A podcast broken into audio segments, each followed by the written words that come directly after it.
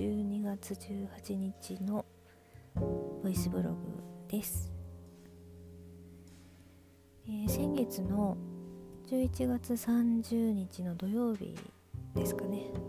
えっ、ー、とザ・ピアノエラ2019という、うん、コンサートかな、まあ、ライブですかね。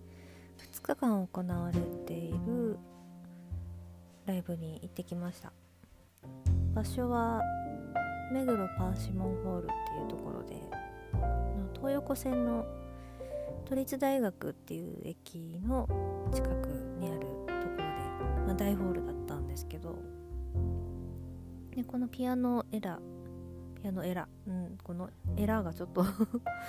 イントネーションわかんないんですけどえっ、ー、と2日間ね行われるんですけど私は1日目の方だけ行っ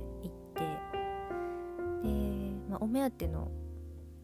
ミュージシャンが来るっていうことだったのであの行ってきました。あのもともとあのバンドの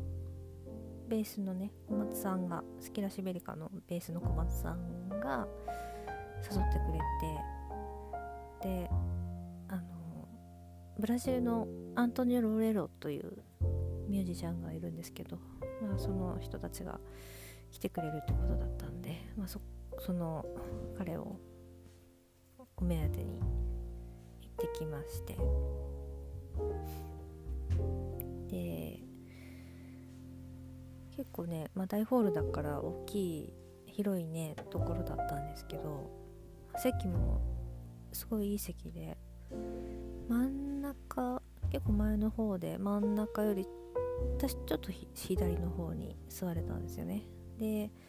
だからピアノの指の動きとかもよく見えたし、えっと、トリオだったんでローレイロのピアノとあとベーシストドラマーの3人だったんですけどベーシストが今回エレキベースでエフェクターをいっぱい持ってきてたので、まあ、そんな動きを見たりとかあとはドラムのセッティングを見たりとか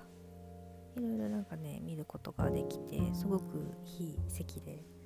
お得でした。で3組出たんですけど、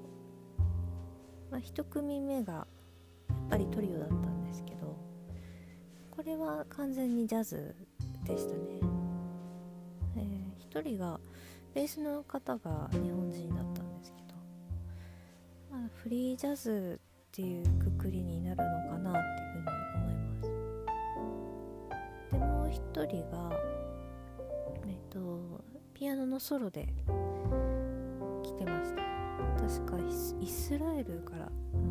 方だったと思うんですけどかなりクラシックっぽいすごくこう音色の優しいタッチの優しいピアノ弾く方で、うんまあ、ジャズでもなくクラシックでもなくっていう、うん、不思議な感じのピアノの演奏でしたね。で3組目がお目当てのローレロトリオだったんですけど。前の2組もまあまあ良かったんですけど。あのその前の2組の記憶を消し去るようにローレイロトリオが本当に素晴らしくてもう本当これは願わくばローレイロトリオのワンマンで見たいなっていう話をね小松さんともしてたんですけど。今回ローレイロはグランドピアノとの上にキーボードを置いてましたね。であのピアノの横に MacBook を置いてたので多分それとつないで MacBook の中の音源を使ってなんだろうなえっ、とねちょっとパッド系フォワーンっていうようなパッド系の音を出してたりとかあとねアルペジエーターを使ってた気がします。であと彼はあの歌も歌うんですけど歌の方も多分なんか加工してたので、まあ、ボーカルエフェクターを使ってたのかなっていうふうに思います。でまあ本当にもう鍵盤はね鬼のようにうまくて もう一体何なんだって思いながら聴いてましたけど、歌はね意外とこう優しい声というかまあ上手かな上手かっていうとそうじゃないとは思うんですよね きっと。なんだけどやっぱ南米の人たちのあの独特の声というかあとはブラジルのポルトガル語で歌うっていうところがなんかすごくそう趣があって。本当にそれが私大好きで。うん。やっぱり歌が入るとすごくいいなっていうふうに思いましたね。でベーシストの方エレキベースでいろいろこうエフェクターを駆使してやってましたね。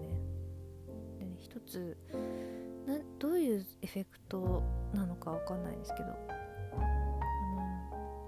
キーボードとか、まあ、ピアノでもそうなんですけど音を伸ばすために足でペダルを踏んでいることがあるんです。見たことあるかなとは思うんですけどあれはあの音をねこう伸ばして手を離しても音があの鍵盤から手を離しても音が伸びるっていうものなんですけどなんかそれと同じような感じでベースでそれをやっててでだからもうベースなんだけれどもこう和声を作ってなんだろうなちょっとオルガンっぽくも聞こえるようなそんな演奏の仕方をしてました。ですごい綺麗だったんですね。ソロの部分で使ってたりとか。その曲の冒頭でベースのそういうソロを入れたりとか。こいいなと思いながら聞いてました。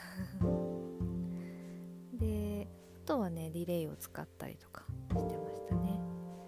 でベースのディレイもねすごいかっこいいですね。すごくこう効果がありますね、うん、だからもう帰りにね小松さんに「ああいうのややんないの?」って言ったら「いや風やるやりたくなっちゃったよね」って言ってたんで。なんかそのうち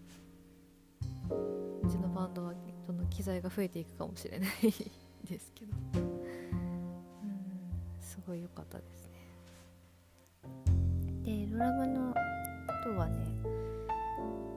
多分あのセッティングはスタンダードなセッティングだったと思います。で、まあ、特にこうあのたくさんシンバルを置いているとかでもなくってで、まあ、ハイハットに何て言うかなえっ、ー、とパーカッションをぐるぐる巻いてました。そのパーカッションっていうのがあのこれも多分南米の方の楽器だと思うんですけどあっちの動物の、まあ、ヤギとかそそういう動物さんかな？の爪があのなんか手に自然にこうポロって取れるらしいんですよ。でまた新しい爪が生えてくるらしいんですけどその取れた爪を集めて楽器にしちゃってるんですよね。でそれがすごいこう乾いたカラカラしたいい音がするんですけどそれをねハイハットにぐるぐるこう巻いて置いてましたね。なのでミュートの役割もしつつそのパーカッションの音もブレンドさせて、まあ、すごく良かったですね。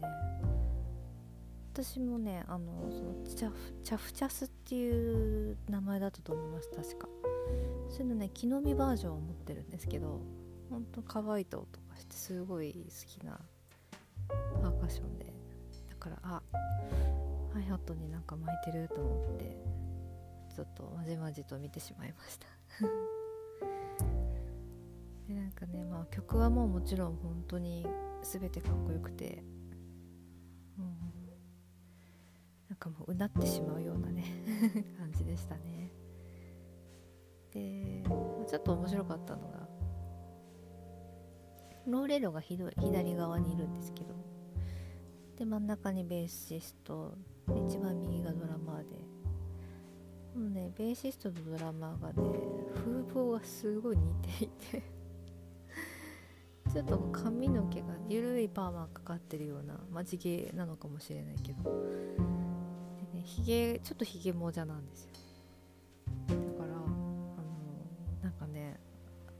例え例えっていうんだったらあの天空の城ラピュタのドーラ一家の海賊さんみたいな感じ。ドーラの息子の一人にシャルルシャルルっていうね人がいるんですよね。それがすごいこうひげが長くて。そんな感じでした。うん。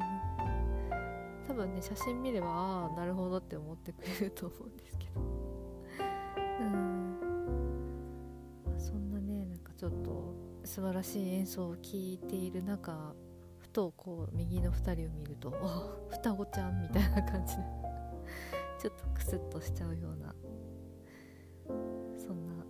楽しいライブでしたね。でも本当にすごい刺激を受けて帰路に着いたっていう感じです。ちょうど次の日12月1日が私があの高根沢のロックサイドマーケットっていうイベントにライブで出演する予定だったんで、まあ、ちょっとハードスケジュールだったんですけどなんか本当にああもう明日頑張ろうっていう風に思いながら帰ってなんか本当にやっぱり行ってよかったなっていう風に思いました、えー、なんかこのピアノエラっていうイベントは2年ごとにやってるみたいで2年前は私の大好きなアンドレス・ベウサルトとか